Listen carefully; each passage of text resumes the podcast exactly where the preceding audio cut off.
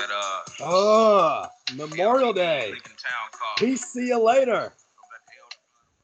Hey, everybody. Welcome to the OFD podcast. I am Joshua Vowles, your host, site manager at onefootdown.com. And it, it's feel like it's been a hot minute since uh since we've been able to do like a regular OFD podcast. And uh and Brad's not even with us tonight. I I, think, I don't think Brad's at the bar tonight. Uh something about school, I imagine, but uh but I do have Jude with me.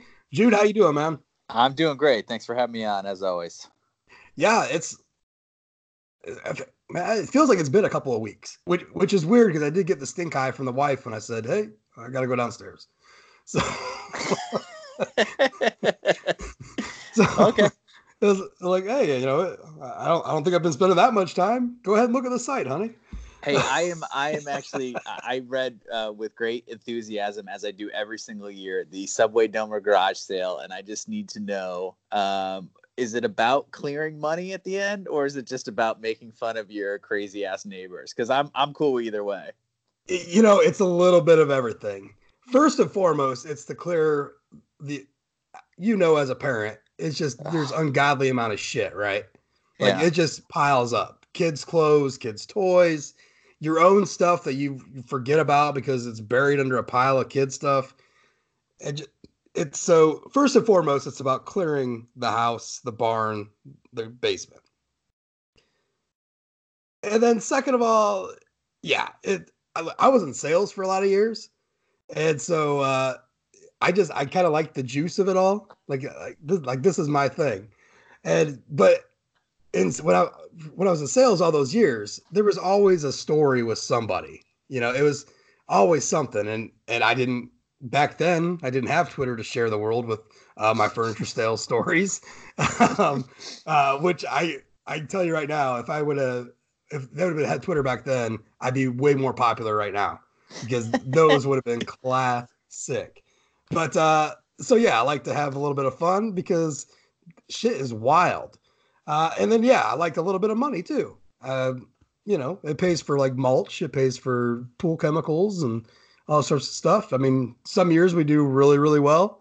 Uh, the last couple years though, let me tell you, I'm about to. I might have a boycott next year. Next year, and I, I might do something silly because the people that run it's, it's a town-wide garage sale, right? Oh, okay. Yeah. So they, you know, it's so it's not like just like one day I decide to go out there. You wouldn't sell anything, wouldn't barely have anybody come around. But it's you know advertised t- town wide, you know, so there's you know thousands of people walking around. But the last couple of years, they they've had like where there used to be the high school at the, our old high school got demolished. Now it's just like this giant grass field in the middle of, of town with three crosses up on it. Um, but uh, but they they're like, oh yeah, we're gonna bring all these vendors in. Yeah, guess what? Guess there's only a finite no- amount of money that these people are bringing with them to garage sale. It's not like you know they're gonna whip out their Amex, you know, at my sale to pick up a bunch of clothes. So like this the, this whole this huge thing of vendors is just sucking in all this money. So the last two years, I I have seen a, a big dip in traffic and in money. I mean, I could, I could do the stats on it.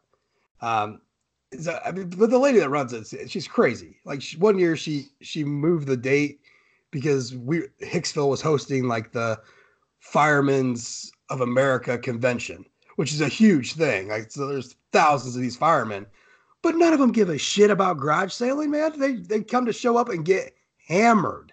I mean, blitzed. They, you know, they all go down to the fairgrounds and they're just doing keg stands all day long. And- eh, but she thought that'd be a great. So that was a bad year.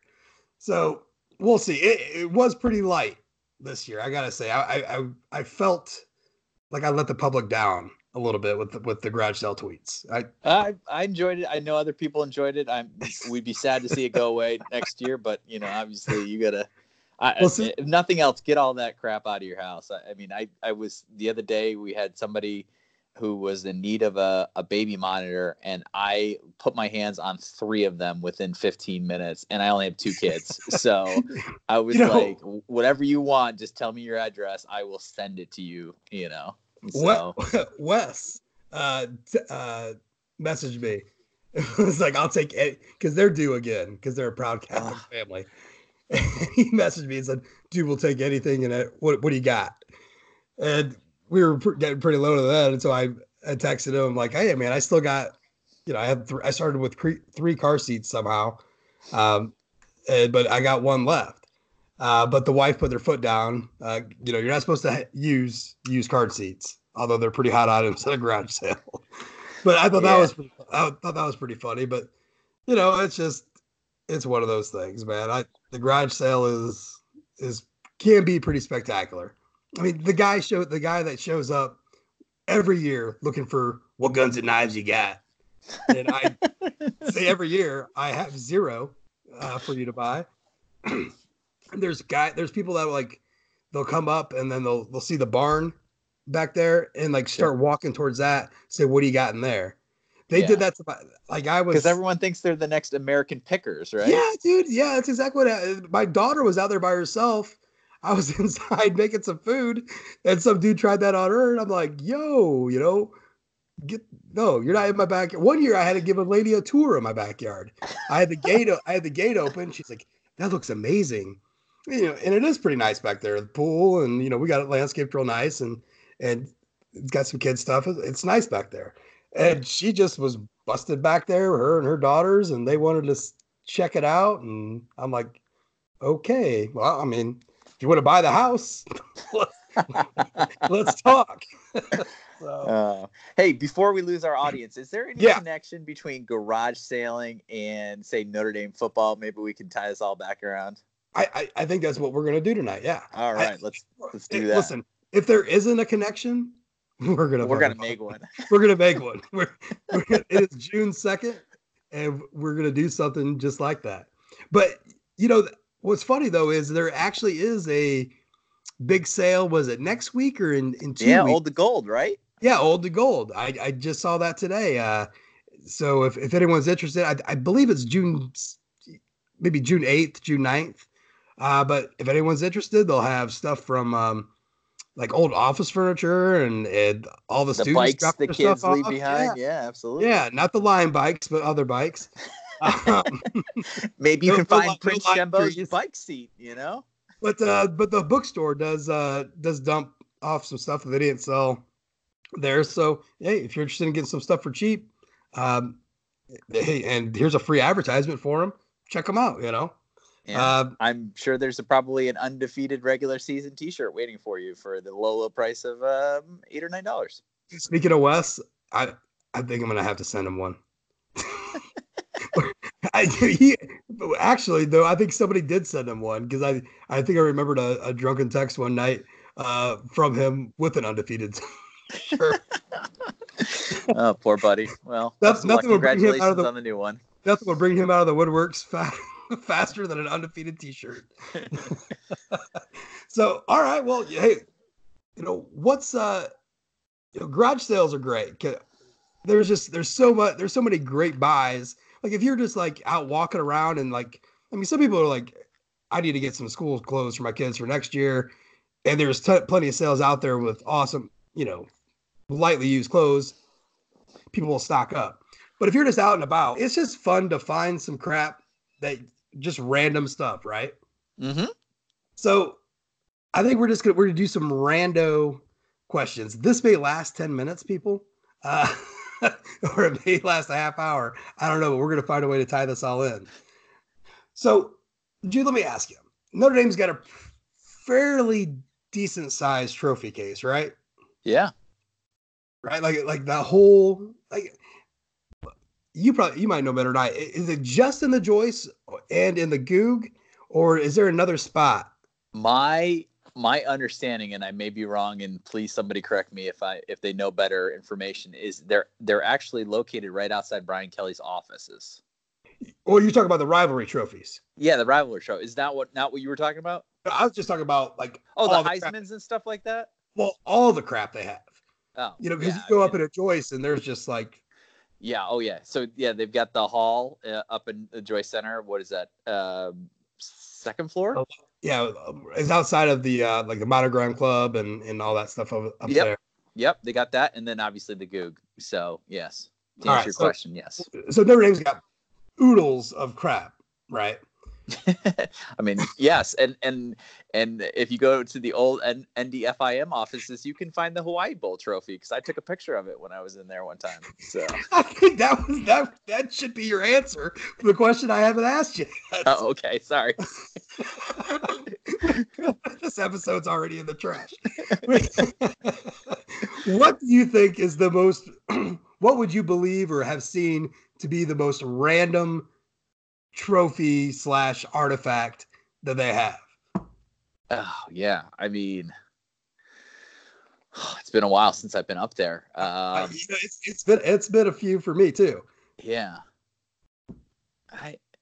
That's great. That's a great question. I mean, I'll tell you. I, I just, just as an aside, I mean, uh, my good friend Tim O'Connor, who you, many of you know as Oak ND One uh, when he was on Twitter, uh, you know, was working for FIM uh, in in a kind of central office uh, that basically was in, used to be varsity, uh, the varsity club or whatever it was. Yeah, um, the yeah the Joyce Center, um, basically the hockey area, the old hockey area or whatever. Uh, they took over some space there, and I, I walked in one day and um, they had this random uh, huge television or something, some sort of big black thing. Uh, and on top, I was like, "That's a trophy with a pineapple on it." That's what is that? Oh my God, it's the Hawaii Bowl trophy. like, Why do you have the Hawaii Bowl trophy? And it was, you know, the answer I got back, and I don't remember was from Oak or Aaron Horvath or one of the other people that was working there at the time, Christiane maybe uh, was uh, yeah, it was just sitting in storage and not you know not being displayed because why would you display that that that thing? Like who is exactly proud about that win? Uh, I'll tell you what, I, Sergio Brown, they were doing backflips after that game.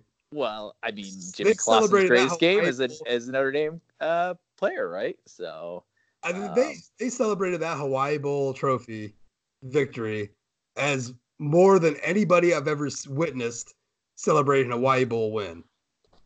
And you know, a lot as sad as it was, I mean, that was Notre Dame's first bowl win since what year? Oh uh, yeah, since January first, right? Yeah, yeah. So, and it wasn't even a major bowl. It was a December twenty fourth. Oh my God, how am I going to watch this at my in laws' house who don't have ESPN type bowl? You know, Jimmy Clausen so. throwing passes like he was just throwing against air that day. Jimmy's perfect game, yeah. yeah so. Basically, you gotta. Let me ask you this: more important bowl victory, the Hawaii Bowl or the Pinstripe Bowl? Uh, I, mean, I love, I, love that the, was the wrong the, adjective to use. Yeah, I love that the Pinstripe Bowl gave its MVP trophy to Zack Martin. I mean, that's just that makes me laugh smart. thinking about. I mean, Tommy Rees threw threw 48 passes, attempted 48 passes in that game, and threw for 319 yards and had no interceptions. Like a great by all like metrics, a great Tommy Rees game. And Zack Martin, they're like, hey, who do we give this to? Zack Martin, because the team rushed for 170 yards. You know, okay, sure. Yeah, Tommy went untouched. Yeah, I know. you know, like a pretty mobile guy. Uh, I mean, look, Zack Martin was criminally underrated, and uh, and I think it's Rakes of Mallow who always makes that joke about Pinstripe Bowl MVP or whatever. But uh, you know, it's just the uh, that's the, I went to that game, and that's really the the thing I remember about that game. Besides the fact that everyone was slipping every three downs, that was that was com- uh, completely annoying. So, and Prince Shembo, I think, walked out with an axe or some sort of some sort of weapon. I remember that I gotta, too. I have to see that picture. Yeah. So I don't know if anybody took that picture, but we should look in the archives for it because that would be a fun thing to find in a garage sale because you, you, know it was like one of those you know before they had the axe uh, for the pinstripe bowl hell yeah dude i i i pay a serious like $20 for that. Yeah. So i don't a serious who knows one. what that trophy looks like? I mean probably fucking yankee cap or something so. Okay. Well, let's move on here to yeah. okay in a garage sale you would not believe the amount of people that do like the walk up like they're on a fucking runway. Like yeah. the walk up look turn around and not just turn around, but like and now they will announce to the world, nothing here for me. Like you go, guy. But uh, so but let, let me ask you this: Which current Notre Dame assistant coach would be would be the guy to do that at a garage sale? Oh. Which, which head coach would Do you just have be any? like, do you have an answer so for bu- this? so business, so business. He would just walk down that aisle, and but then announce too, not not just about his business, but he's loud about his business and turn around. Yeah. Do you have an Do you have a ready-made answer for this? No, no, I I I, I just made that up as I spoke. Yeah. oh, um, you know, there's there's a couple that like come to mind immediately, right? Like, which is like Todd Lyght probably can afford Todd Lyght was on the tip of my tongue. I, I, yeah, Todd Lyght can afford anything. So I like him being at a garage sale. I'd be like, what am I doing? I'm wasting my time here. You know what I mean? He's, just, he's rushing it through. Like, nope. Yeah. I mean, I gotta, I gotta imagine Tommy barely looks up from his phone to uh, see what, what, what wares you've got, you know. So Yeah, no. Tommy, probably- Tommy's the Tommy's the reluctant husband.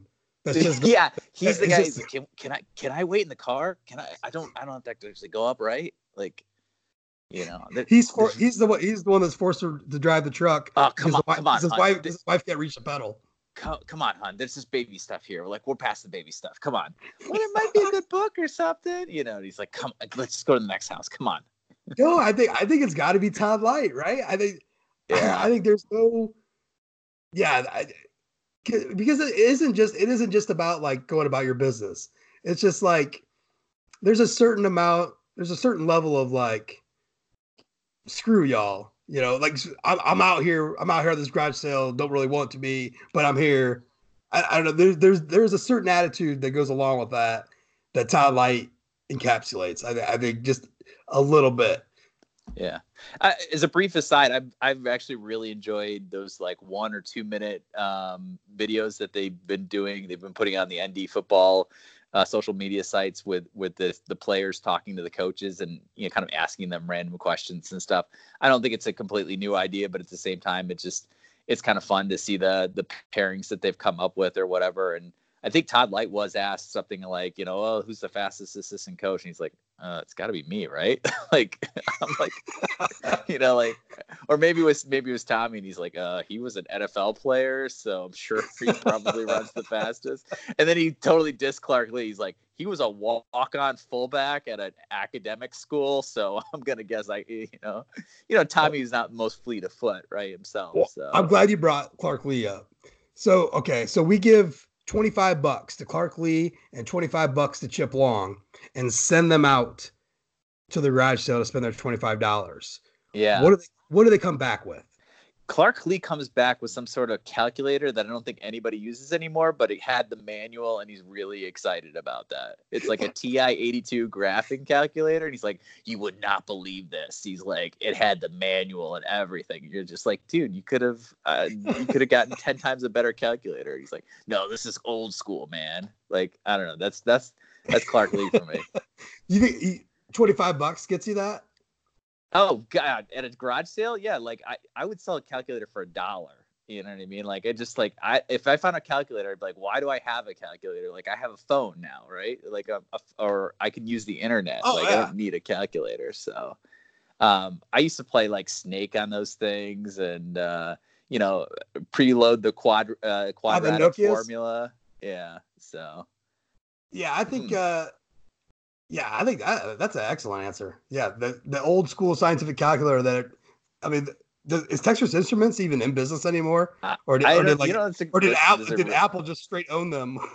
what the, that's a great question. So. Um, Chip Long's the kind of guy who comes up and he's like, he doesn't want to. I don't think he wants to be there either, but he also sees you grilling, and he's like, all of a sudden, like gravitating over that, and he's like, "Hey, you got, you got he's opened up a barbecue restaurant now. Yeah." right? He's like, you, "You got another one of those beers," and you're just like, you kind of look at him, and he's like, "I got 25 bucks in my pocket if you got barbecue and a beer for me." you know, you're just like, "All right, Chip, out of there." I can see your, I can see your wife over there. She's knee deep in the Harlequin romances, and uh, I know you're gonna be here for a while. So yeah, fuck it. Here's a No, he he talked a- about golf enough in one of those those little uh, one on ones with the coaches. Yeah. I think I think the one that's out there looking not not not for his fine. I mean, I'm sure he has a, a fine bag uh, with plenty of plenty of balls. but but uh, I bet he's he's looking for like some of the old school shit. yeah, like, he uh, wants one of those um, he- things that the you put in your uh, office. It's a it's a putter re- like a ball return. Like as soon as you hit the hole, it like pops it back out at you, so you can just like pu- you can practice your putting in the office. I bet he's looking for one of those. I mean, that's just that's those guys' personality, right? I mean, Yeah. Lea is so cerebral, and Long's just kind of like, dude, that Long's out there. I mean, I, I wish we could get Chip Long. I wish there was more press conferences with with both those guys. I just like listening to Lea talk about football. Like I I, I thoroughly enjoy the way he explains it. First of all, and that's Yeah. it's not so exciting, but I I enjoy what he says. Chip Long, man, there I don't know what you're gonna get because that guy doesn't hold back. Like he's not he's not there hasn't I don't know if there's been a conversation, but he's just gonna say what what he's thinking on his mind. And uh I mean it, it's it's not like like in your face like crazy style, but he does. I mean he he really speaks his mind uh when he's asked a question, and which is refreshing. Uh, you know when you think about the drudgery of talking to all these college players who are like drilled to like not answer anything with uh, you know with with any kind of originality uh, but uh, god I, w- I, w- I wish we got them you know at least like two times during the actual season itself Yeah, I mean, I, I think that I, I I'm going to be more impressed by Clark Lea's performance this year than I would if even been um, this past year.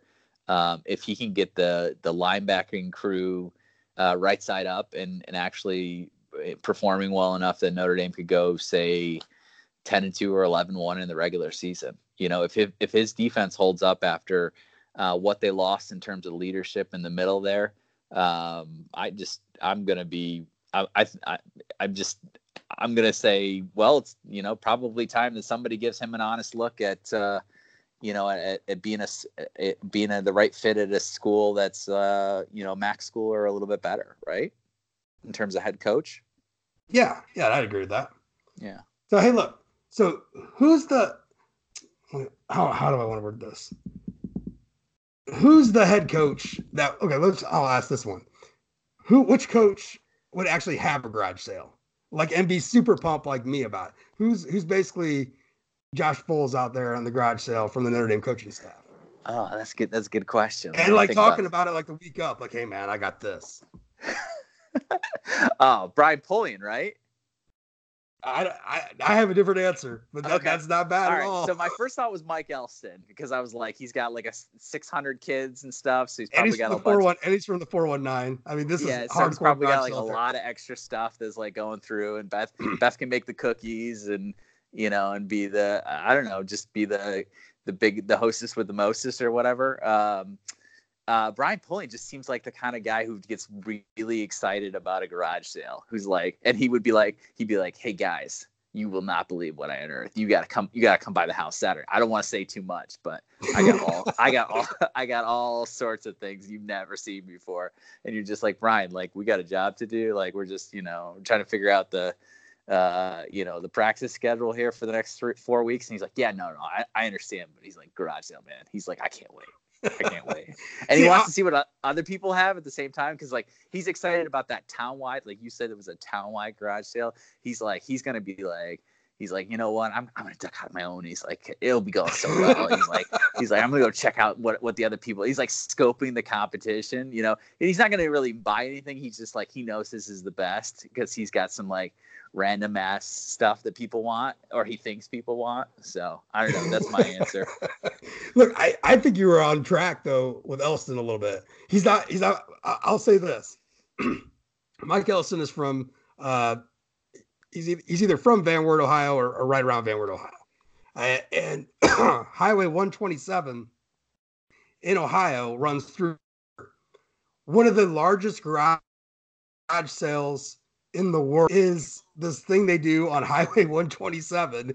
It stretches like miles and it's huge. It's amazing.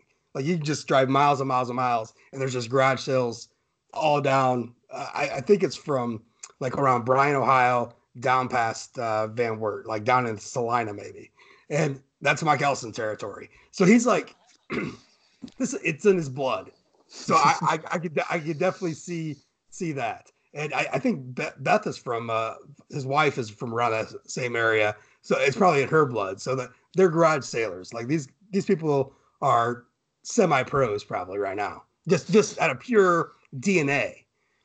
But I think the guy, I think the coach that would that would be most like that, I think is probably Jeff Quinn, like with that gravelly voice, just like, hey, you know what I just found in this barn last week is just this this motor for this 1927 tractor. I'm telling you, it's prime. And I, I mean, I think I could see him do that with about half of the Amazon catalog. You know what I mean?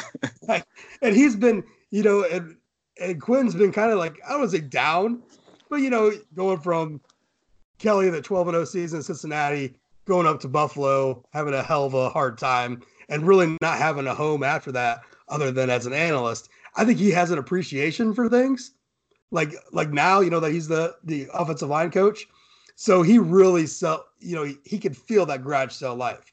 Because you know, when you're holding a garage sale, you know, you need to have appreciation for the stuff you own and for the people that are out looking for it. You know, Mm-hmm. I think that's Jeff Quinn. I think he, you know, he bottoms down with these people coming around here. He knows what they need. He's gonna get them everything. You know, look, you know, what do you need?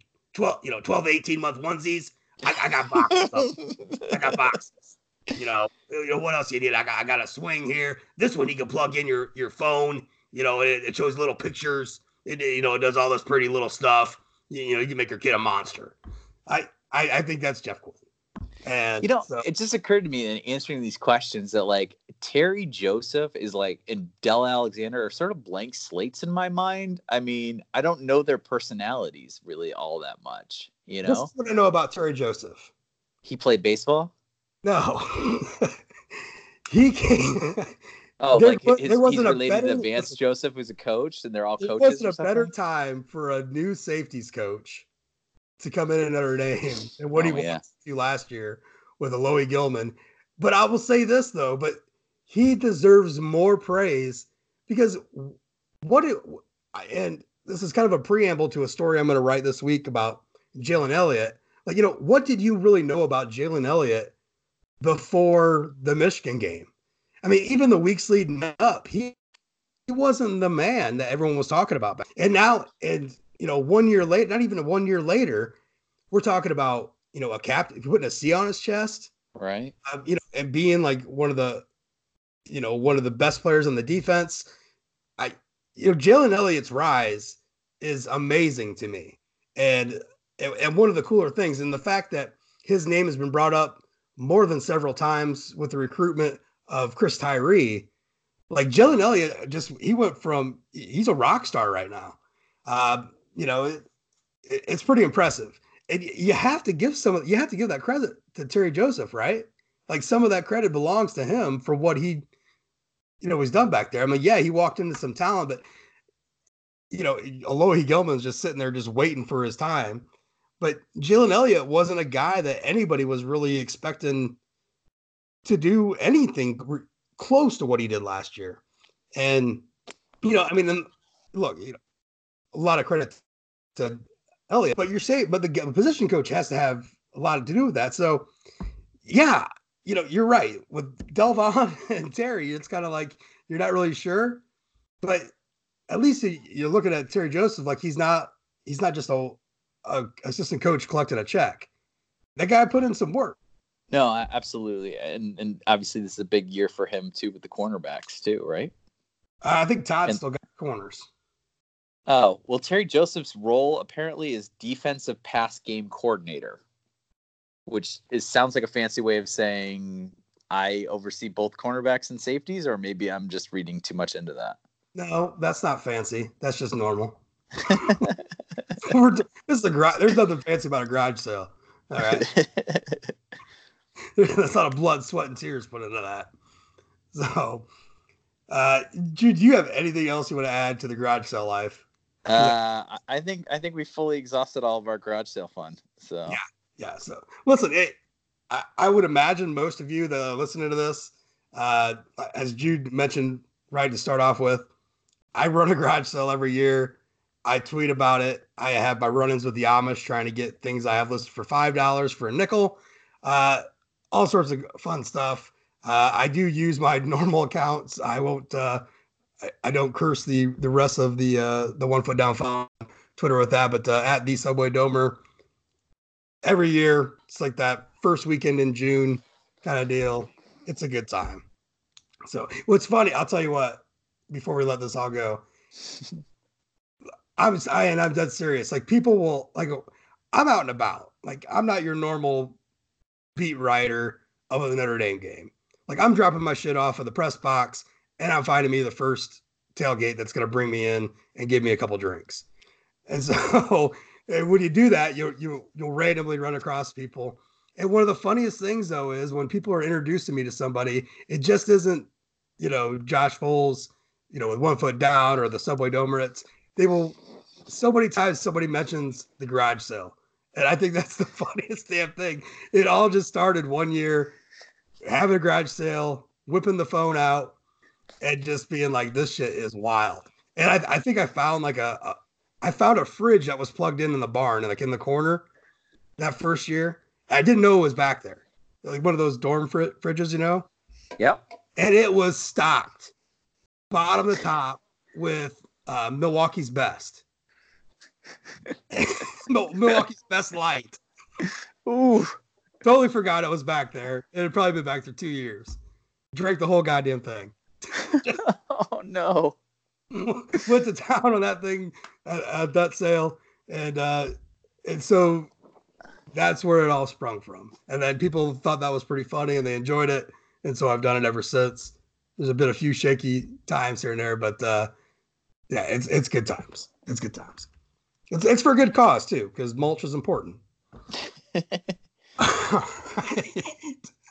so, and and I did want to say this because I get a lot of, I got a, our, uh, I I won't say friend, our Twitter acquaintance ND Poot used to blow me crap for years. Like, how are you having another sale? This was pre-marriage, pre-kids Poot. Let me just tell you, get married, have some kids. If you don't understand this garage sale thing, that's exactly what'll happen. Well, You'll Poop is now married, and has a kid, so I'm sure yeah, he probably dude. will. He'll he'll understand soon. And guess he didn't mouth off about a garage sale this year. well, probably because right. he's so busy living his life, he's not uh didn't even take notice, right? Well, I he probably no, he recognizes like, yeah, dude, you're gonna accumulate too much crap. But I will say that, and I will say this too. Most of the stuff that I don't sell each year, I take to uh, St. Vincent de Paul over in Fort Wayne. Uh, they t- they take in stuff, they sell it, they do all the they do a bunch of good stuff over there. So if you're listening to me uh, for your good deed today, um, look, if you have extra stuff, take it somewhere, man. People will take it and they will do something good with it. Don't let it sit around.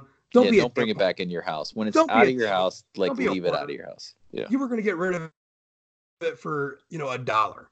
So what? Get rid of it. Get it out of your life. That what's fun, that item could make either someone so happy somewhere else or it helps make money for a cause that, that does good things for it. Be uh be you know, be a sidekick to goodwill. So uh, but just don't drop stuff right outside because they don't like that at all. so with that, we're gonna we'll take just a uh, a short break, and we come back, we're we're probably gonna talk about some real football stuff. Um, although I mean that, was a good segment. That was that was good for off the wall. I'm, I'm I'm tapping myself in the back right now. So hold on, we're gonna get uh, we're gonna get paid here, and then uh, we'll be right back. Okay. now that we got all our good garage sale, I felt I feel lighter, Jude. Now that we talked about that, I mean, like you've unburdened yourself of. Uh... I, yeah, man. I mean, that's how these that's how those things go, man. They're they make you feel good.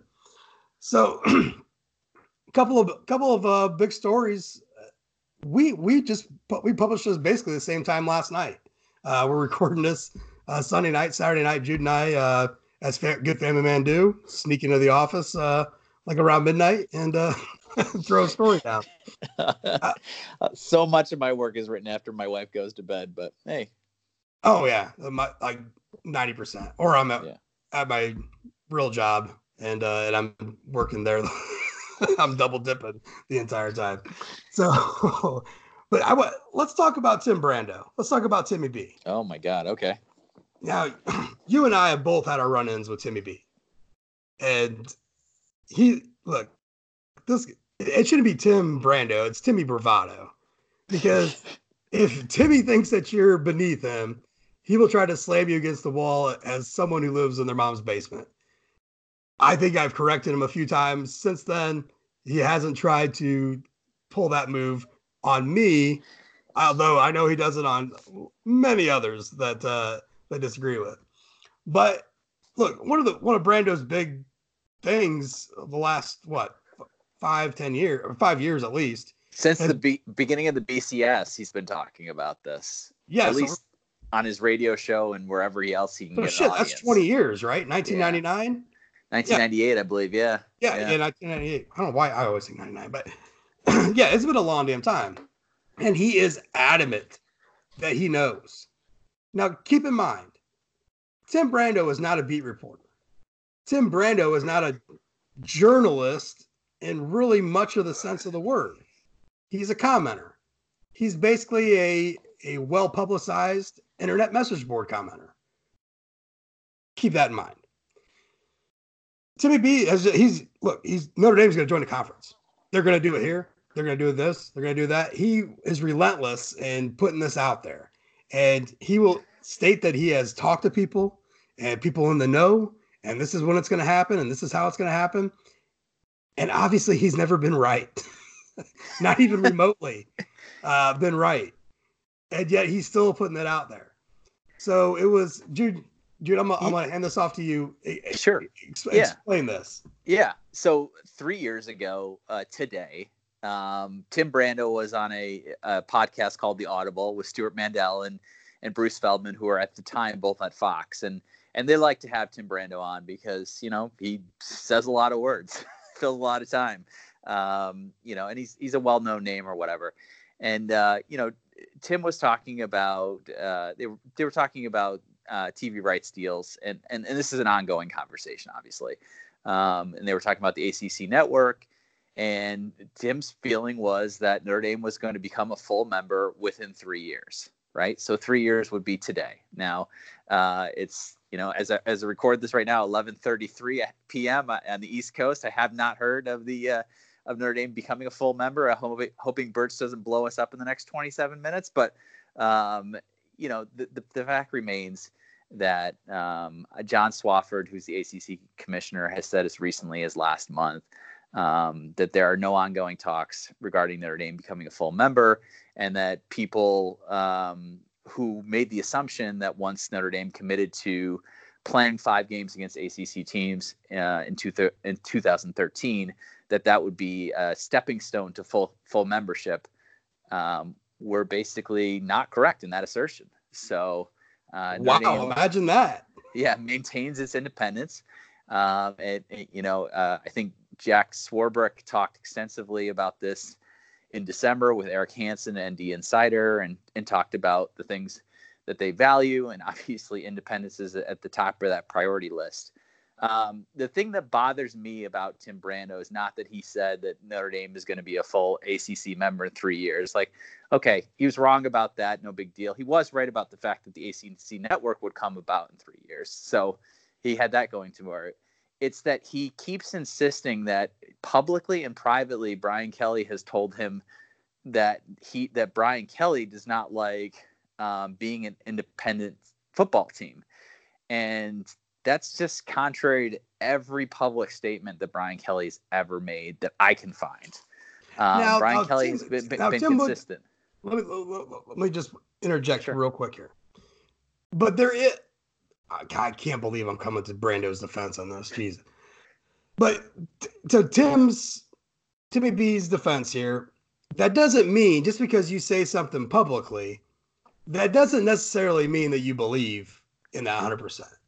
Percent So we're- I I, I just want to make a of all, point that Tim, I don't Tim I don't said- bli- I don't Tim blindly he has- believe Tim everything says that he has public on record comments that Brian Kelly doesn't like the fact that this that that it messes up the schedule, the rhythm of the schedule. I've not been able to find that. If it happened in a a um, he has been radio able to interview, then to I believe that that would be that would have been big enough news that we would have heard about that collectively within the last nine years, right? Think And so would- that would he he keeps referring to public and private conversations that he's had with with Brian Kelly um, that he said, I mean, were on- maybe maybe Timmy's old. Maybe he just thinks public is like out in the golf course and privates like in an office. okay, well then that's that's a different understanding. and I'm, we, I mean, I'm serious. That's how we different between you, we use public and, and look.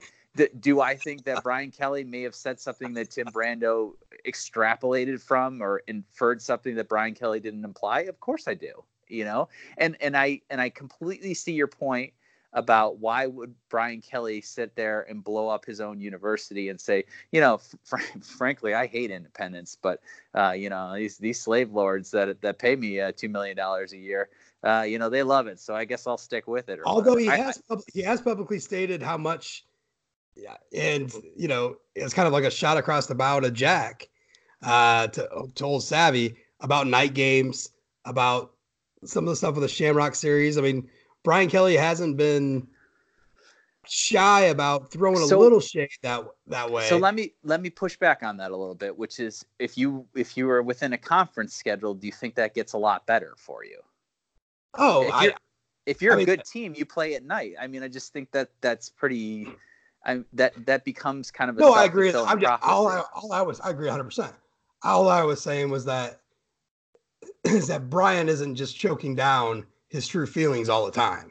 Is what I'm saying. Is what I'm saying. I'm I'm, yeah. I'm with you on that. Where, That's fair. You know, if he doesn't like something, he he has mentioned it. You know, in, in one in one way or another, and that and which would go against you know like the company line that Notre Dame throws out.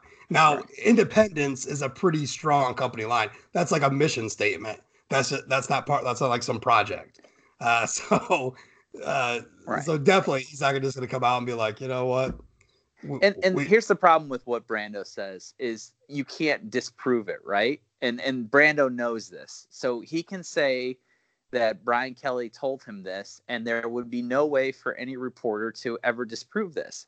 You could go to Brian Kelly and say, "What are your feelings about independence?" And again, a reporter just asked him a month ago about this, and he said that he likes the schedule and he likes the fact that he can play, um, you know, teams on the West Coast, teams on the East Coast, Miami, you know, some of the the great renew some of the great rivalries and stuff like that.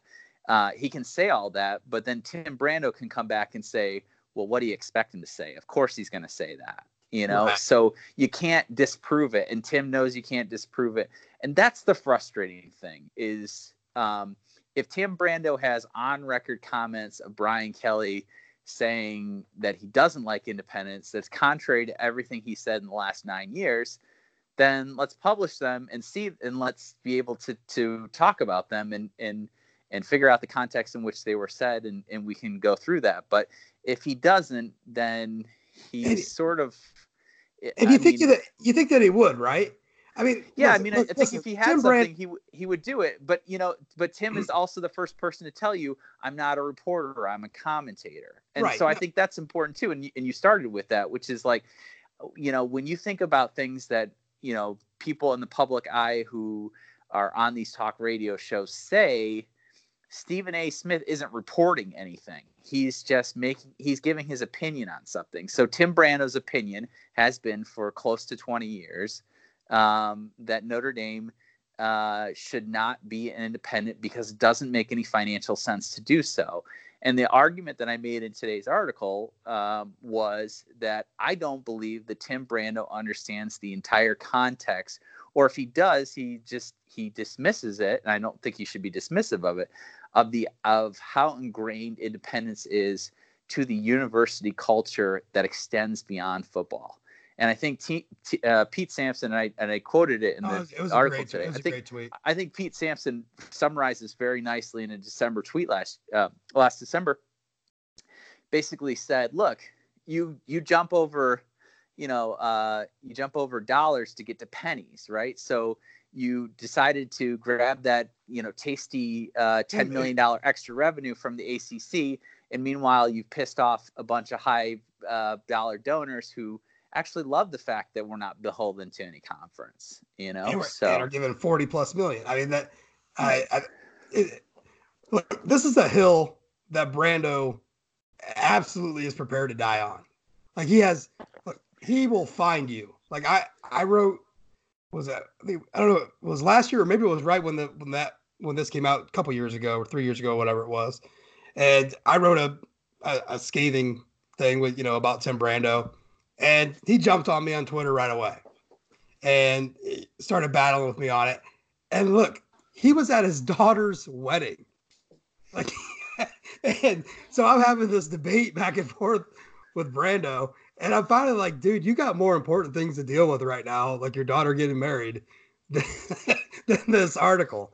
And I've written several things since then, and he will find it. He like either he's got to have somebody searching his name every day, kind of like kind of like that that uh, Sacramento Bee reporter uh, during the Eddie Vanderdoes situation. You know, I mean, if you just if you tweeted out his name, you know, not not his tag, not his username or that, just his name, he will find you and like start throwing insults at you on Twitter.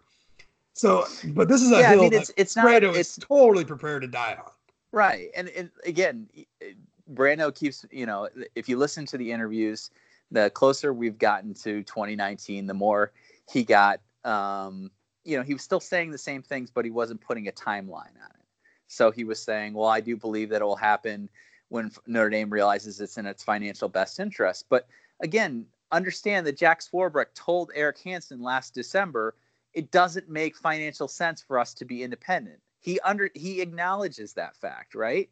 And so he's saying if you're just looking at it in terms of uh, media rights and the fact that the ACC schools got $29.5 million in fiscal year 2018 and Notre Dame got 7.9 million, um, then yeah, you can say just exactly like Tim Brando says, well, on, on, you know dollars and cents, it doesn't make a lot a lot of sense if you're just looking at that one thing. But again, look at it in totality of donations to the school and and the feeling of the, the pride of independence and everything like in the culture and and you start to see it as as okay well it's not just about 29.5 versus 7.9 you know and that number is never going to catch up because the AC is never going to make Notre Dame a full share member until they join in football and that's not going to happen Look, Brando Brando's so. just part of that this group mindset and it, it's been going it's many many years but that they just don't get it. Like we've we've known we've known Notre Dame would be able to make more TV money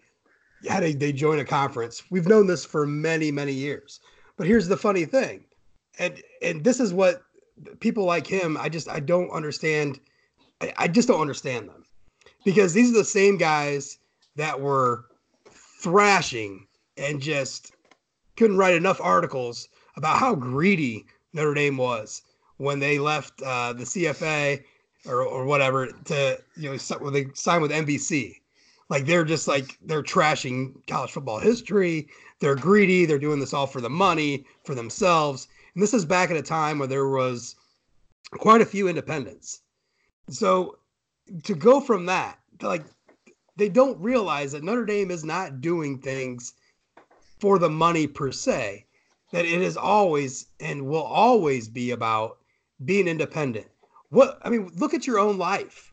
Like what what would you do to be financially independent? You know, I mean, to, to be able to control your own desk, to, to control your own week.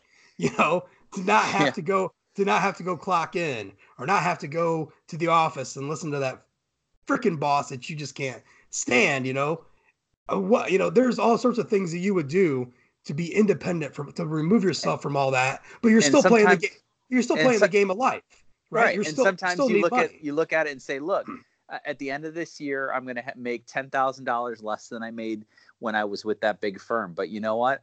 It was soul sucking to be with that big firm. So now I'm going to, you know, start my own business or whatever. You know, you probably I, find I, that that you're that you're you're living a better life with less with that less. You know, I mean, right.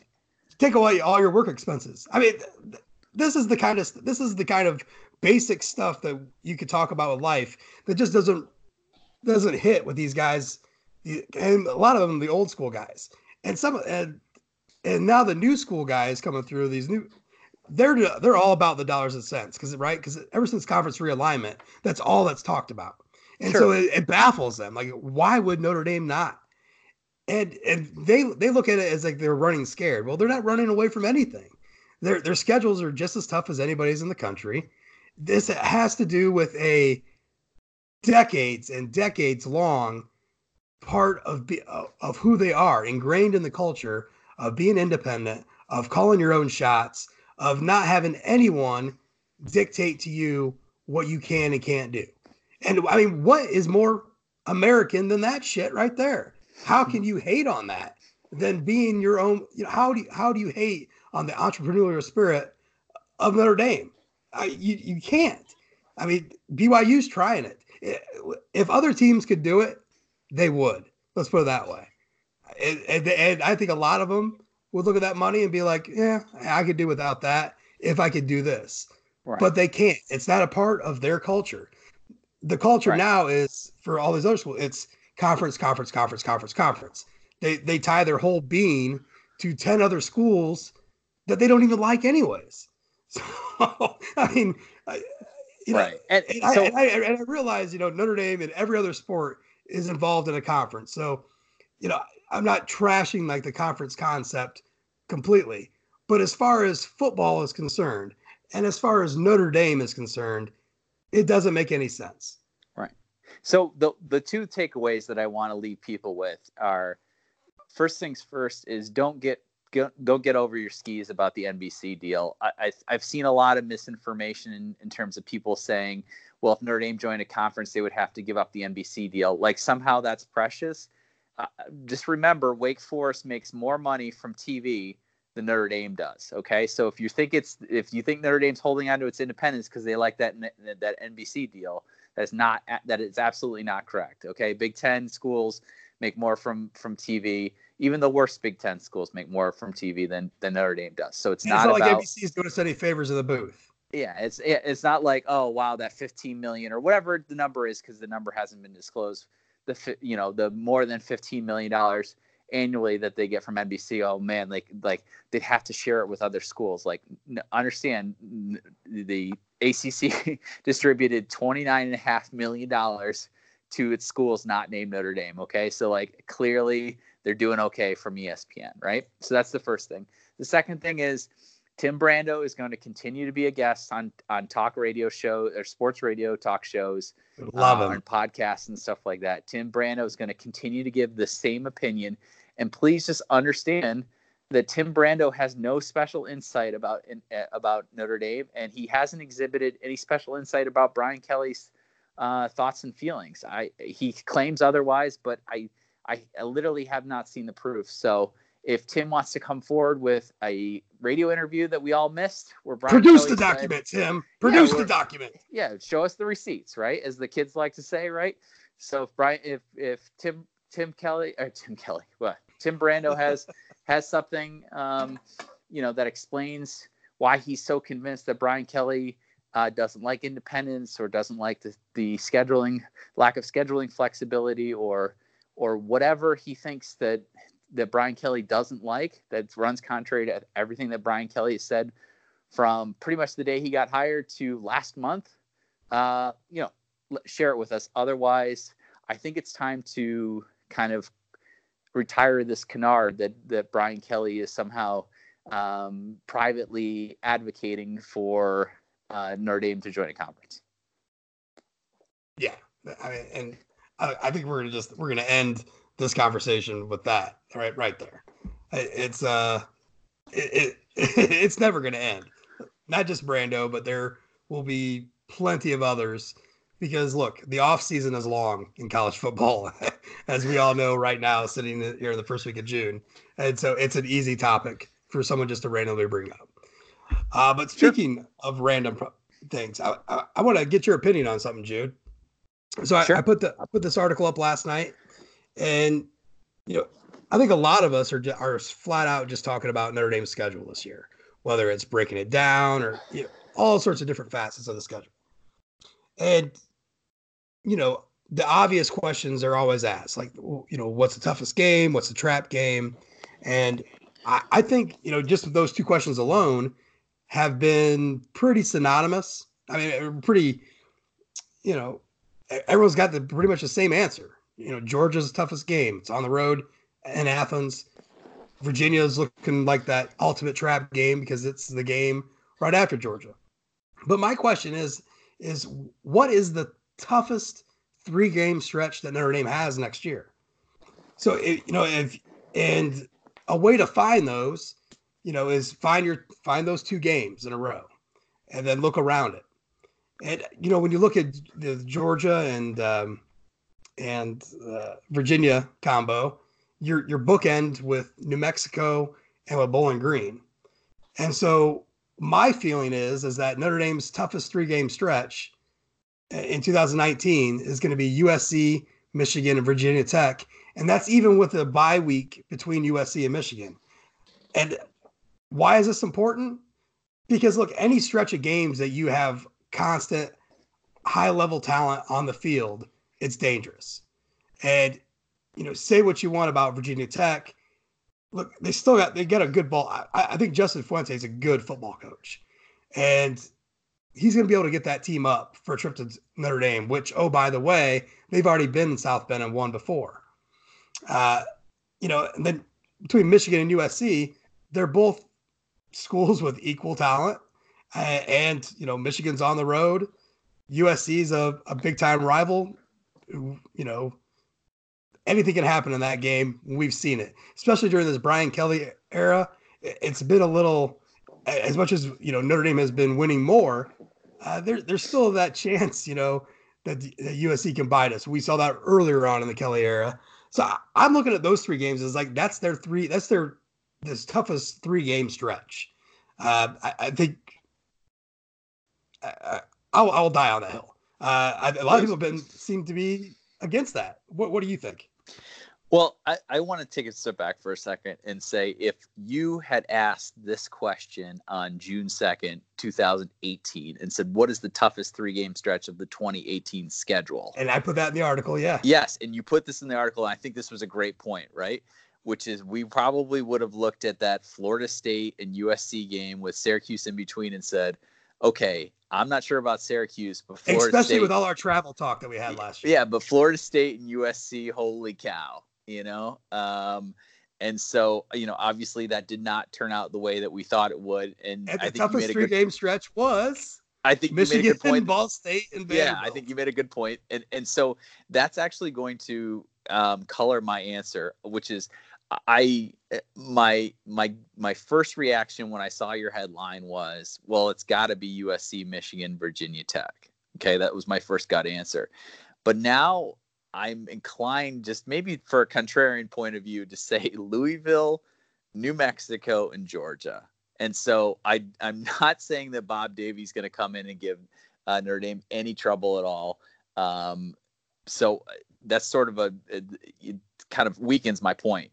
But the thing with Louisville that scares me is there's no game film on the way that Louisville is going to run its its entire program. You know, there you can look at the App State film and you can look at the Louisville film to get the kind of idea of of the players' limits and abilities and stuff like that. But uh, you literally don't know. You're going into unfriendly territory. I don't want to, I wouldn't go so far as saying hostile territory.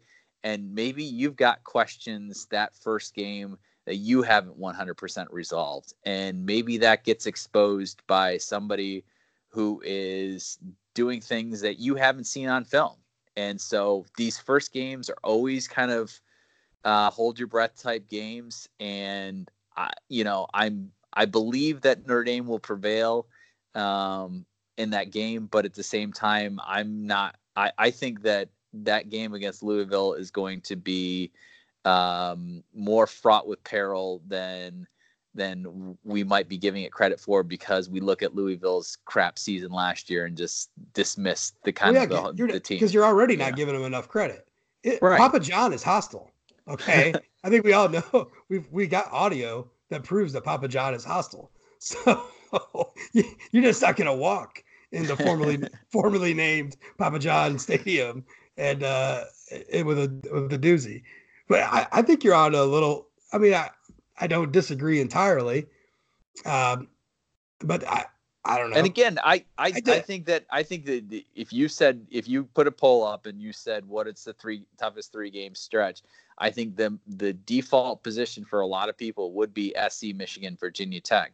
And, I'm, finding get, that, I'm finding and I get people's I well, but I get people's look. I think sometimes when you read the comments section, there's people that just want to be contrarian, right? And right. I'm I'm doing that a little bit to you right now, right? Because I'm just saying, hey, here's another three, and you know what? I, I think I could make an argument, and I think Navy's going to be garbage this year, but I think I could make an argument that Boston College is going to be a really, really good team. And then Stanford, uh, what has been two th- since 2007 that Notre Dame has won in uh, Palo Alto right. at the farm. So uh, I don't, I never take that game for granted. Um, now, I made um, an argument that that you know you could look at like uh, Michigan, Virginia Tech, Duke. I mean, obviously Duke just lost the number six draft pick overall, but you know, but look, David Cutcliffe is a good coach. He's he's shown that um, during his time. I mean, look, just look what he's done at Duke. I don't have to. I don't have to to tout David Cutcliffe up. He, he's a good football coach, and you know th- that's going to be a big deal for Duke. Um, it, it, big deal for the ACC on the ACC network or whatever uh, too right. at night. Uh, so at Michigan, Virginia Tech at home, and then at Duke. Um, you know, no breaks in those games. That's that. that's three straight weeks. Or you know, we're my three. There's a bye week, so it, it, it does does you know loosen things up a little bit. But I mean, I can make an argument for that being, um, you know, one of your toughest stretch. Uh, you know, and that's just saying like, look, New Mexico and what the, best, the good thing for Notre Dame is that Georgia and Virginia are bookend by New Mexico and Bowling Green.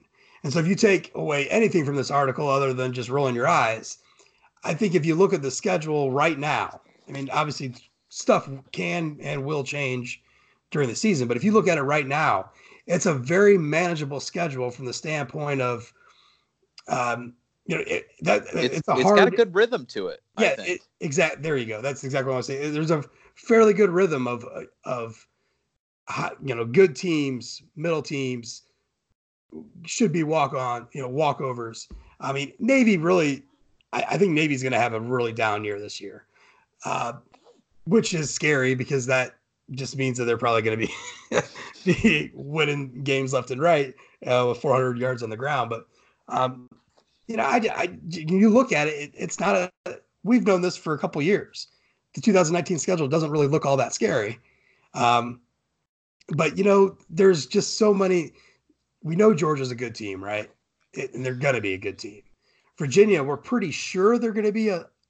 Georgia's a great team, and we're pretty sure they're a great team. Right. And we're pretty sure Virginia is probably going to be a pretty good team. USC, I don't know what we know yet. Uh, you know, I don't. Yeah, I don't think. I don't. I think any opinion of SC right now is valid. Uh, I, I think they could be dog crap, and I think they could surprise a lot of people. Right. I, that's just the way that program is right now. Michigan, I actually look at them in the same light as USC because I can't believe Michigan's is rated as highly as they are, you know, the, the preseason. I mean, I'm, I guess I shouldn't be shocked. It's people are going to overrank Michigan. That's what you do in the preseason. I mean, we're we're um, throwing it. We're throwing a rock in that particular glass house because I think Notre Dame is always pretty pretty uh, well overrated going to a lot of seasons. You know, no, yeah, there's a handful, but I mean, honestly, I mean, look back at the last 20 years, it hasn't been as much as what you think. I mean, people would have high opinions of them. Like 2006 is definitely a season that that Notre Dame was over overranked by far. But you you peel that back, it, isn't so much. I mean, they'll rank us like 11th, and we'll finish 11th. You know, that's just is that mean that we were overranked? Well, it looked like they were pretty dead on. Um, but you know, then you go Virginia Tech. I, I, still think they're a team. They were a young team last year. They had lost so much uh, personnel wise that uh, you know if for what they even did last year, it should be kind of surprising a little bit how many players that they had lost. Um, so they could be really good this. I just think you know Boston College you know, they had a they've had they had like what three or four draft picks this year. So I mean, they they lose quite a bit, but I mean, it just yeah, seems but AJ like, Dillon and I'm just I, I looked yeah. at I looked at their returning roster and I'm still impressed. Yeah, look, there, there's a that's that's a November that's a late November game with a power back. You know, what I mean, and yeah. at Notre Dame's we we don't we have no idea honestly what their linebacker situation is going to look And Lord knows that we don't get derailed by Boston College at home late on senior season. day. That's never happened before, ever. Nope. Uh, you know, and then like you said, we haven't won at Stanford on the road since 2007. So whatever Stanford team it is, that's you still got to get past that. I mean, it's still yeah, KJ Costello and the and the and the crew, right? And maybe so. that's not in the maybe that's not in the in the players' minds, but I guarantee you it's in Brian Kelly's mind. Brian no. Kelly has never won on the farm. You know, on that. God, it's so criminal to call that place the farm when their turf is so shitty, especially late in the season. That is criminal to end every other year out there in that stupid ass field. But look, that's got it. That's weighing on Kelly. You know, Shaw is a coach that has had Kelly's number. And, you know, that was a big, I don't think people realize how big that Stanford win was at home last year for Brian Kelly. That was huge for him. Um, you know, it, yes, he has beaten Stanford before, and they were big wins too. But th- there was there was starting to be some you know, like an avalanche of, hey, they have your number. David Shaw has your number um, going into this. And for what they did last year, that was huge for Brian Kelly. So can he, he take that next step and take it to them at their house? You know, I I did a podcast about this uh, about a month ago. You know, it's a tricky. You know, it, it's a it's a it's tricky in a whole different bunch of ways. It, it's not as straightforward as what what you might think. So, yeah, I mean, I look we're on record now as what we thought was the the, the toughest three game stretch. Uh, when it, when it's when it turns out to be Virginia, Bowling Green, USC, we can have a good laugh about this or whatever. Just like uh, my infamous Drew Tranquill's not getting drafted, uh, and he went fourth round. So, um, you know, I I, I think that it's it's fun to have this conversation, um, but this is why it's it, this is why Vegas makes money, right? Because you look at a schedule and you say and you just make value judgments and you say, ah, Virginia Tech, that's not going to be that hard, you know what I mean? And and I think Vegas set the line for that game at I think it was 18 points or whatever, or uh, maybe 16 points. Um, you know, in in their early betting here or whatever, and so you, you just you go along with it. Oh, Virginia Tech, they must not be any good. And then all of a sudden it's a 34-31 game or something, you know? So um, I, I just, you know, when we get into the season, who knows what the breakdown and the injuries are going to be, and and how, and obviously that will have a, eh, you know, a, it could be a tremendous effect or it could have a minor effect. And and frankly, I'm scared as hell about the kicking game because I think that there's going to be at least one game that comes down to kicking, and and frankly, I have no faith in the kicking game right now. You so, mean having a brand new punter and a brand new yeah place exactly. kicker is, is yeah, dangerous? Exactly, and going into places like um, I don't know Georgia, you know, between the hedges and uh, or and, like know, Stanford and, with their crap and getting field. rattled, you know. So, uh, yep. So uh, look, I I uh, I think you I think we can sit here and say, oh, you know, looks like nine looks like an easy nine wins or an easy ten wins or whatever. But um, I I look forward to hopefully revisiting this in January and saying, well you said SC, uh, Michigan, Virginia Tech. I said Louisville, New Mexico, Georgia. And guess what? Navy gave us fits, and Boston College was either didn't win it or didn't put it away or or whatever. And Stanford, oh my God, it, the, the hex continues, and you know, and then all of a sudden we're talking about how bad 2014 was, you know. So you really don't know. Um, you know I'm not trying I, I, to put that juju out there, but that's just sort of, you know, that's the fun. That's the fun of watching college football, I think. You know, I was fully prepared to end the podcast now, but uh, something else just got, just burst in my head. I, I, I want to talk about it for a second. So, what happens when Notre Dame wins ten or eleven games this year? Uh, you mean I mean, I mean, they go, or I mean, no, I mean, I, what what I what's mean, their... we play Brandon Win Wimbush in the the Fiesta Bowl, or God, yeah, I love that bridge. I'm just saying, like, look, I am, you know, I have already said this countless times, you know, but I was definitely someone back in 2016 that was calling for Brian Kelly's job. You know, I, am not, I'm not backing down from what I said, and, and I meant it, and I, I don't regret saying it because I think at the time there was no way anyone, I don't think anyone that that wasn't just some, you know, rainbow Sherbert pooping fan actually believed. that it would be that the turnaround would be like this. So, a third year of double digit wins, 10, 11 wins. What what do you think that what do you think that does? What do you think that says about the program? I think it says you know what Lou Somogyi has been arguing for a long time that Notre Dame's not a program. Well, they finally reached that kind of program status. You know, I think it's I think it's important that you start um, you know running these years back to back and you don't have four and eight or eight and five in between your your 10 and 2 or 12 and 0 seasons um, i think you know another another year of of 10 or more wins shows that um, that Notre Dame fully belongs in probably the top of tier two. And the tier one, I would put right now would just be Alabama and Clemson. So, or, you know, possibly Ohio State, depending how you how they do this year without Urban Meyer. Um, so do you think that's I, enough? I mean, let's just ten and two. Let's just say, for example. Sure. But your two losses are to Georgia and Michigan, or Georgia and USC. And you win the bowl game or lose the bowl game, so you end up eleven and two or ten and three. Yeah, let, us say let's say eleven and two. Let's say okay. eleven and two. But you lost to Georgia. Let's just say you lost on the road to Georgia and to Michigan.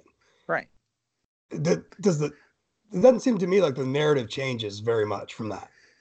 Right, because because Brian Kelly will still have the the the hang dog of not being able to win against ranked teams on the road, right? The kind of thing that we've the nonsense that we put on Harbaugh and um, you know, and, oh, it's Brian not nonsense yeah, no, no, I, I understand, but it's you know something that we like to troll Michigan fans with, you know. So, oh, you haven't beaten the team with a winning record and so and so time, or you know whatever funny way you can look at things, right?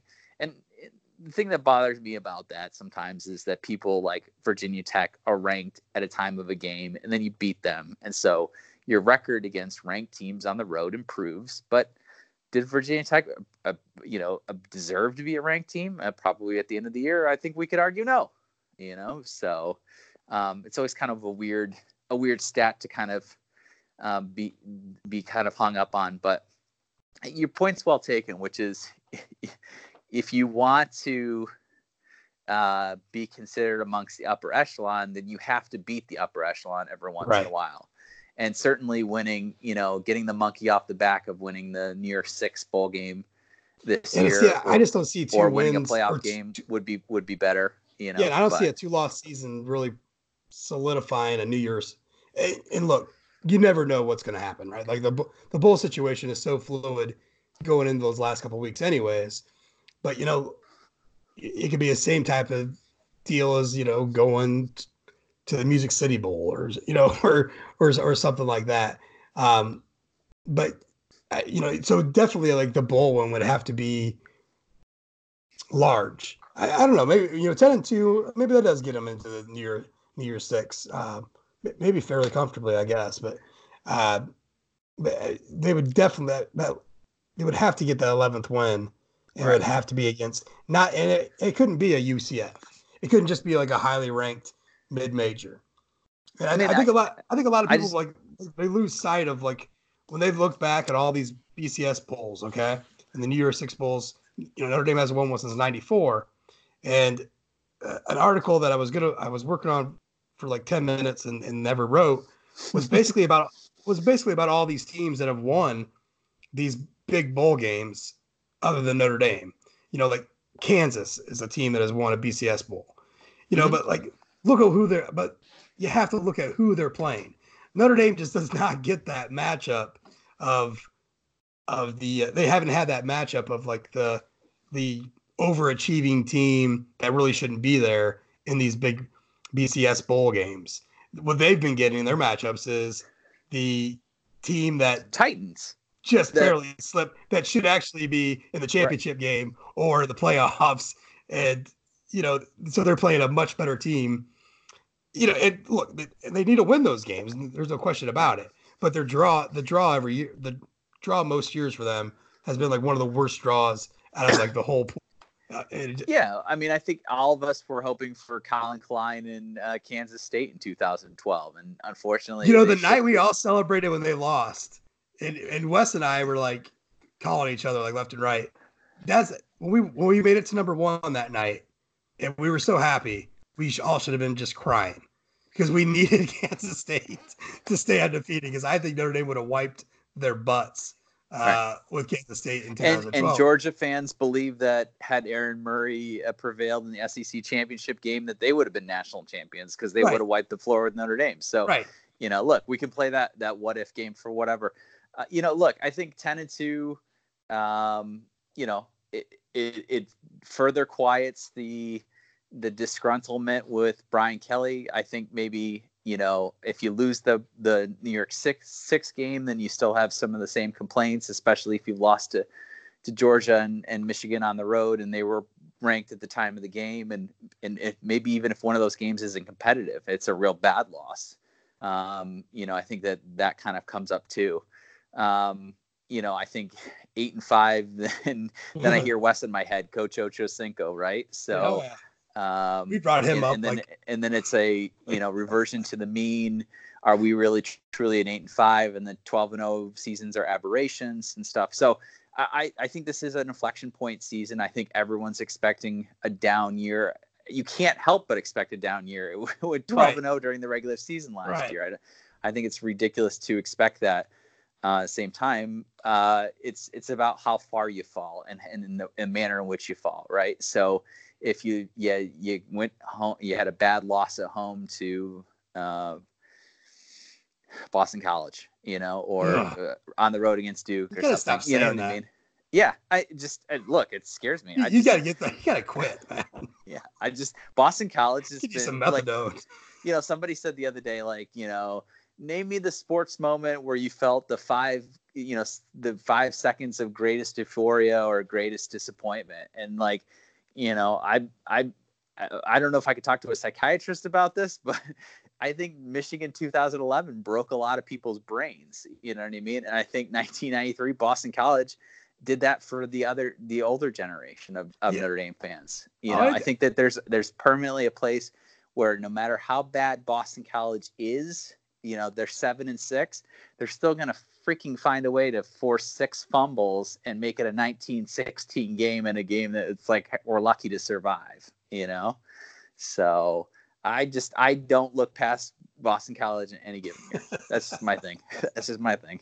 So I you know getting back to my original point here, I I you know I don't know. I, I think exa- exactly what we were kind of dancing around here with with uh, win totals is is that you know it, it's a it's a bad answer, but it's the best answer, and that's it. Just depends on how that 10 and 2, 11 and 2 season comes about. Uh, that that says where you are as a program, and you know, but at the same time, it, it is something to stick the chest out a little bit. I mean, look, it's been a long time. It was a long time between that Notre Dame had two back to back double digit win winning seasons. I mean, a long time. Mm-hmm. So they finally got they got that, and you know did it with some emphasis a little bit, going undefeated in the regular season. You know, to do that for a third year, man, that you know you got to go back just a wee bit farther than the, than the last one.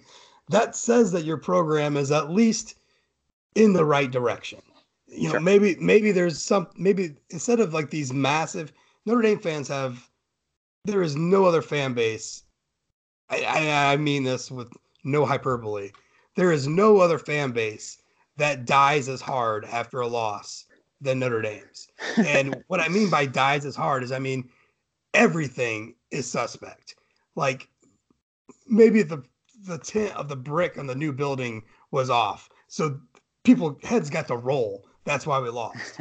I mean, every well, macro- we have we have a we have an alumni with a very uh, uh, big mouth on Twitter who said that South Dining Hall having candlelight dinners after games is the reason why the Notre Dame program got soft. You know, hey, so uh, I, everything gets blamed. I, I, you know, I, I talk about the alma mater getting sung and guys swaying uh, after a loss. I, I, I have said that before is why we're soft or why we were soft.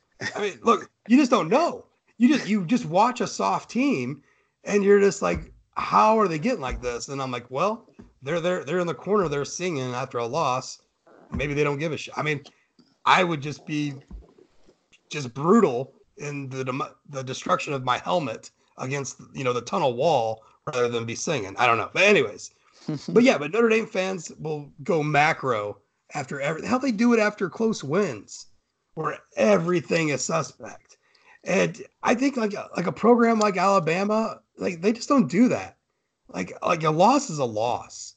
You know they don't have a whole lot of them, so they're able to just be like, well, you know, you can't win them all. so, I mean, I think about Nebraska firing uh, Bo Pelini after you know winning uh, nine games in a, season for what three consecutive seasons or whatever, and just thinking well, look, look that wasn't Frank, good enough. Nebraska did that to Frank Solich after a ten win season. Yeah. so I mean, you, you bite the hand. I, it, look how far that has set him back. You know, since since they fired Frank Solich, You know, and poor Frank, he's still down in Athens, uh, which is a beautiful part of the country, anyways. You know, and not Athens, Georgia. I was gonna say not Athens, Georgia. Athens, Athens Ohio. Ohio. Yeah. Hey, world's greatest Halloween party, hands down. Uh, but uh, I don't think Frank really cares about Halloween. so I I don't know. I, I I just think it's something that they definitely shows that the program has has got past one stage of of the comeback, but it, do, I, it doesn't necessarily say that they're you know they're back you know or the the return of the glory is back. I, I don't think any sane fan out there would think that. I, I mean I, you'll have a lot of you know positive polys out there that that will just go oodles and over it. But the reality is is that it's it's good not great. And we're so, they're still trying to get to great. They got to get over that hump a little bit. I mean that 10 wins is great but it or is good but you got to get past that at some point. Um, but at least it's not embarrassing. It's not 2007, 2016 levels. Hell, it's not like 2013 level of a, a Pinstripe Bowl championship embarrassing. Uh, so I don't know. I, I, I I, to throw know, that out. You, you, I guess your hope is that 10 wins gets you another good recruiting class, which means you've had, you know, two or three solid years in a row and that, you know, it just takes you to the next level because um, yeah, it's a constant yeah. building. Right. Right. Yeah. Because, uh, you know, I, I think the fan base will be okay with 10 wins, but I think you're exactly right. They won't consider us a great program. It'll just be a very good program. He's, no, he's, I a, think he's a very I, good coach. This is a very good program. They have very good recruiting. But the problem is that Alabama, Clemson, Ohio State, Georgia are great programs. They're elite programs. They get elite players. They, they're elite coaching. Yeah. Yeah, so. they've been doing that. Right. Uh, but they're throwing in outside of Georgia, you know, but they're throwing in a national title here and there to, to you know, in between those spots. Right. You know, Georgia yeah, still hasn't got to that clip yet. You can add Oklahoma to that list too, obviously. So. Yeah, amazingly with their shitty ass defense, um, but they can score 100 points. So, Jude, you we're gonna we're gonna close this out. So, you you got anything uh, left to say? Yeah, I usually use my last segment to, you know, um, point out the good works of other people. I'm going to pat my own back here for five seconds. Oh. Because I want people to understand this, because I got some questions about it. Um, back when I was 16 or 17 years old, I had to come up with an AOL Instant Messenger screen name. And at the time, I was a really big fan of this band called Agents of Good Roots, which I'm happy to say have reunited and are back touring again. So if you're looking to relive 1998 like I am on a day to day basis, check out Agents of Good Roots. Anyways, uh, so I picked Andrew Winn, which is the lead singer of that band. Um, you know, over the years, it dawned on me that if he ever knew that I had appropriated his name in so many places, that that would be creepy instead of flattering. In fact, I try to think of it in terms of if he were the not I was the semi-famous person and he was just a regular Joe, and he was running around the world saying, "Hey, I'm at Jude Seymour," how that would be weird. So uh, I reached out to him about uh, a month ago and just said, "Hey, man, if you ever want your name back, I actually own everything." and tried to make it as non creepy as possible. And uh, Andrew said, yeah, he did want it. So um, we went through a little process where I had to change my name. So after 11 years on Twitter, I'm no longer at Andrew Winn. Uh, at Andrew Winn is actually owned by the real Andrew Winn. I'm happy to say. So I'm hanging out in my corner of the internet at NDJRS now, which is Notre Dame, and my initials, not very exciting, uh, but it gets the job done. And uh, I just want to thank Andrew for, he's never going to hear this, but I just want to thank Andrew for being inc- completely cool about a guy just saying, Hey, I've used your name for 11 years on Twitter. Uh, sorry. so, anyways, that's my silly story for today. All right. and I'm still confused. I see, see, your new name up there. I'm still like, who? Oh, shit. That's right. Like, got to figure it out. Yeah, I had my first byline today, actually, under the new uh, yeah. DJRS on, on One Foot Down, which I changed it there too because I figured no use change, no use changing it one place and not changing it in the other. So. Yeah, I commented like I'm I'm so confused. all right, and so I guess all I got uh, left tonight is just a little bit of like dad life uh, for you. Look, my my son just turned eight um, last week, and we, my wife is famous for her like week long celebrations for herself. She's passed that on to my children. Uh, unfortunately for my wallet, uh, but it's a fun time. You know, it's something they, they really look forward to and all that. But you know, during during this time, you know, you get a lot of memories popping up, whether it be on Facebook or you know, you just your random, you know, stuff you see and pictures and all that. And I guess I we talk about sports, you know, look, we're obviously we're sports nuts, right? We're doing this, you guys are listening to this. Sports are important. And, and we brush, you know, sometimes we brush them off too easily, saying, you know, it's not the most important thing in the world. But if you have kids, please know that sports are important get them involved.